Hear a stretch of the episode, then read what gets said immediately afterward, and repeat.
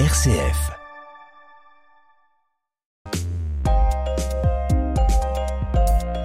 S'il y a un mythe qui a la vie dure, Joël, c'est celui selon lequel en Occident, au Moyen Âge, les gens croyaient que la Terre était plate. Bah, pourquoi ce n'est pas vrai? Ah non, en réalité, pratiquement tous les lettrés savaient que la Terre était ronde, comme l'avaient démontré les Grecs, en dépit de ce que pourraient laisser supposer certaines représentations artistiques, comme les panneaux extérieurs du triptyque Le Jardin des Délices de Jérôme Bosch, où l'on voit une Terre plate enfermée dans un globe. Et la découverte de la rotondité de la Terre, ça remonte à l'Antiquité? Oui, il est vrai que les toutes premières représentations du monde montrent généralement une terre plate, entourée d'eau et surmontée d'une cloche, hein, d'une voûte sur laquelle sont fixées les étoiles. C'est le cas chez les Chaldéens et chez les Hébreux. Mais L'observation répétée du mouvement des étoiles a conduit les anciens à l'idée que la Terre était isolée dans l'espace. Isolée, oui, mais pas forcément ronde. C'est vrai, c'est avec les écoles pythagoriciennes au VIe siècle avant Jésus-Christ que l'idée apparaît. Les premières preuves physiques de la rotondité de la Terre se retrouvent plus tard dans les écrits d'Aristote qui démontrent que la Terre ne peut pas être plate. Et démontre, mais de quelle façon? Eh bien, il montre qu'en voyageant du nord vers le sud, les étoiles varient dans leur latitude, ce qui ne serait pas le cas si la Terre était plate. De plus, lorsqu'il y a une éclipse de lune, la Terre projette une ombre ronde sur la surface de la lune.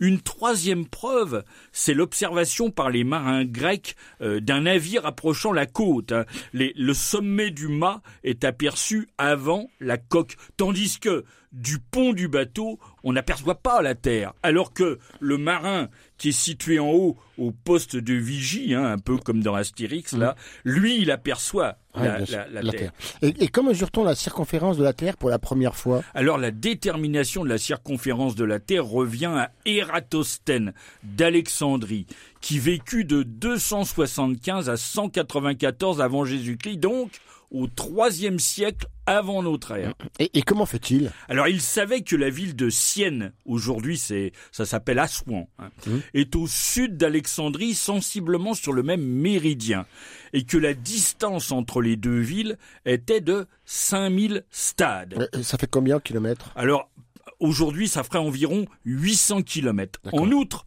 Sienne était juste sur le tropique du Cancer, de sorte qu'à midi, le jour du solstice d'été, le soleil éclairait exactement le fond d'un puits. ouais, Donc ce jour-là, à midi, le soleil est exactement au zénith, à la verticale. C'est bien ça? Exactement. Mais le même jour à midi à Alexandrie, l'ombre d'un obélisque formait avec la verticale un angle de 7 degrés 20. Le reste, bah, c'est l'affaire d'une simple règle de 3. Si 7 degrés 20 font 5000 stades, alors 360 degrés de méridien terrestre font 250 000 stades, soit 39 425 de nos kilomètres d'aujourd'hui.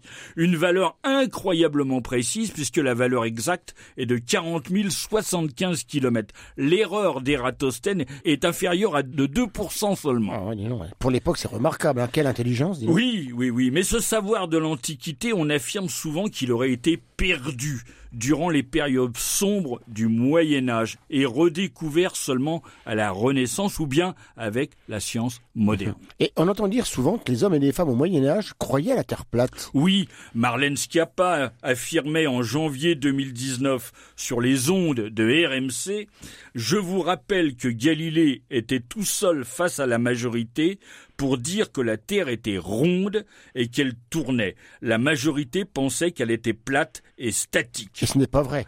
Non, c'est même complètement faux.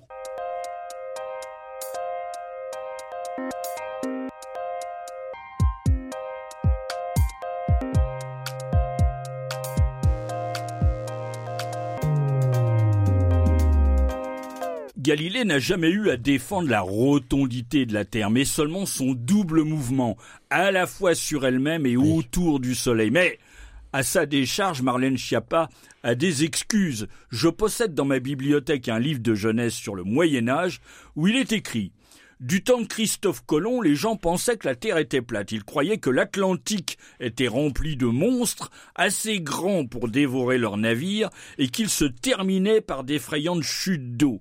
Colomb dut combattre ses croyances absurdes pour convaincre ses marins de le suivre. Lui était sûr que la Terre était ronde.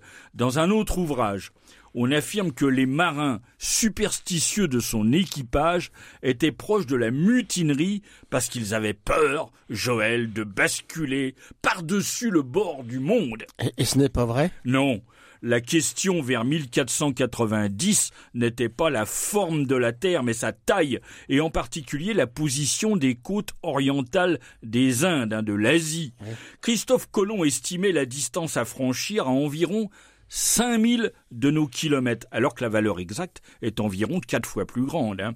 Les lettrés espagnols ignoraient la valeur exacte, mais pensaient, avec juste raison, que l'estimation de Christophe Colomb était sous-estimée, bien trop faible, d'où leur méfiance envers ces demandes de, de, financement. La vraie question était de savoir si naviguer sur une pareille distance était possible. Et, et heureusement pour Christophe Colomb qui avait les Antilles. Hein. oui, c'est vrai, les trois caravelles mmh. parvinrent tout juste à atteindre les îles orientales des Caraïbes. C'est vrai que les équipages étaient sur le point de se mutiner, mais c'était pas par crainte de tomber du bord de la terre plate, c'était à cause du manque de nourriture et d'eau potable. Ah oui, hein. Et, et d'où vient la croyance qu'au Moyen Âge, on croyait la, la, Terre plate? Eh bien, une belle étude est consacrée à cette question dans le numéro 571 de la revue La Recherche. Elle a pour auteur Sylvie Noni, qui est historienne et philosophe des sciences à Paris. Mmh. Et, et, que dit-elle? Alors son point de vue est le même que celui du grand naturaliste Stephen Jay Gould, à savoir qu'il n'y a jamais eu de période obscure à ce sujet parmi les lettrés, euh, quoi qu'aient pu penser les ignorants. Mmh. La connaissance établie par les Grecs de la rotondité de la Terre ne s'est jamais perdue et tous les intellectuels du Moyen Âge acceptaient ça comme une évidence. Des historiens font remarquer qu'aucun érudit chrétien médiéval n'ignorait la sphéricité de la Terre et la plupart connaissaient même la valeur approchée de sa circonférence. Alors quand apparaît cette légende? Alors selon l'historien anglais James Annan, le mythe selon lequel les gens du Moyen Âge croyaient la Terre plate semble apparaître au XVIIe siècle comme un argument de la campagne des protestants contre les enseignements de l'Église catholique. Ce mythe pris de l'influence au XIXe siècle en raison de récits historiques inexacts. Mais on trouve aussi des traces de ce mythe chez Cyrano de Bergerac. Le vrai Cyrano de Bergerac, celui qui avait déjà imaginé un voyage dans la Lune Celui-là même. Mmh. Vers 1650, Savinien Cyrano de Bergerac, au chapitre 5 de son histoire comique des États et empires de la Lune, cite faussement Saint Augustin, qui aurait dit que de son temps la Terre était plate comme un four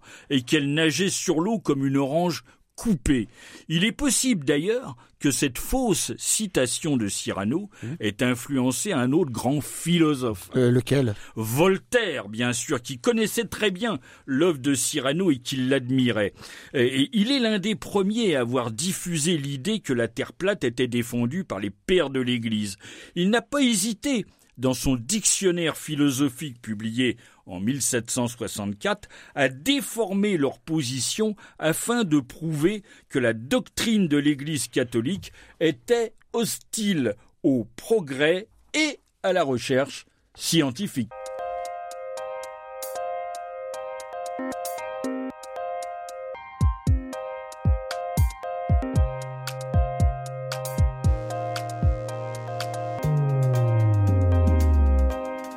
Alors c'est donc Voltaire qui serait responsable de la légende selon laquelle au Moyen Âge tout le monde croyait la Terre plate Alors selon Sylvie Noni, oui. Ah, Voltaire affirmait également que les pères de l'Église avaient ensuite imposé l'idée de la Terre plate à toute la chrétienté. Jusqu'à l'expédition de Christophe Colomb Exactement. Le débarquement providentiel de Christophe Colomb au Nouveau Monde aurait permis, toujours selon Voltaire, d'en finir avec le dogme sur lequel s'arc-boutait l'Église catholique.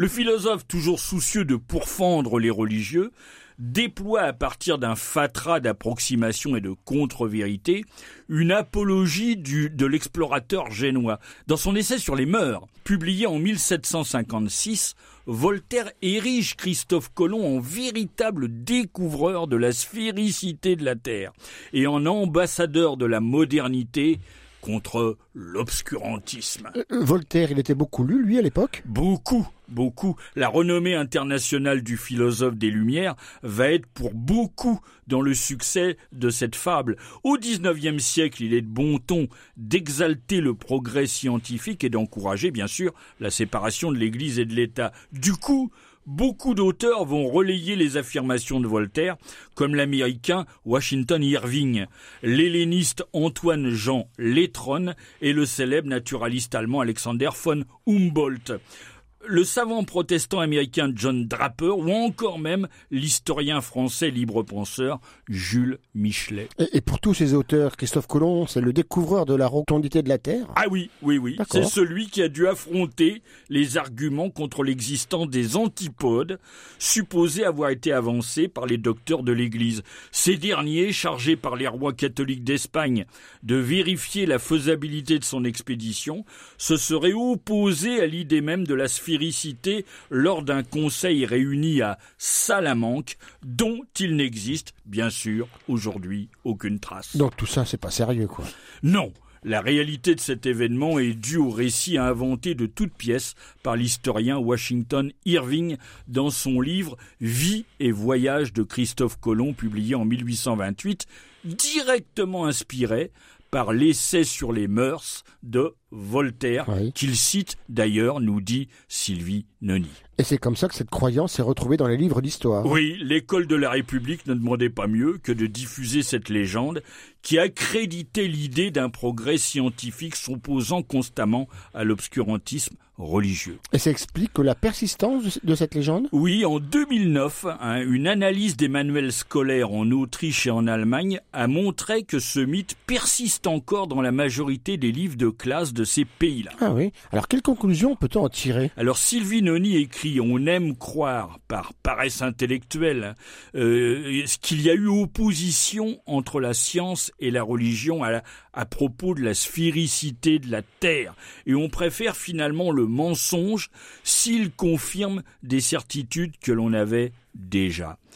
La mystification qu'il faut dénoncer, dit-elle, n'est donc pas celle d'une autorité religieuse qui au Moyen Âge aurait imposé le dogme de la Terre plate, elle est celle produite par le conformisme, les présupposés, les stéréotypes qui, nourrissent hein, et, et, confortent l'idée selon laquelle le Moyen Âge aurait cru en une Terre plate. Une telle manipulation montre que sans une démarche rigoureuse, l'histoire des sciences devient vite une affaire d'idéologie. Mhm. Et reconnaît quand même que, compte tenu de la persistance de ce mythe, Marlène Schiappa a bien des excuses quand même. Ben oui, c'est vrai. Et si Marlène exagère, c'est la faute à Voltaire. Et on corrige ses propos, c'est la faute à Rousseau. Au revoir à tous et à tous. Au revoir Bernard et à bientôt pour un nouveau Juste Ciel rondement mené et sans platitude. Au revoir Joël.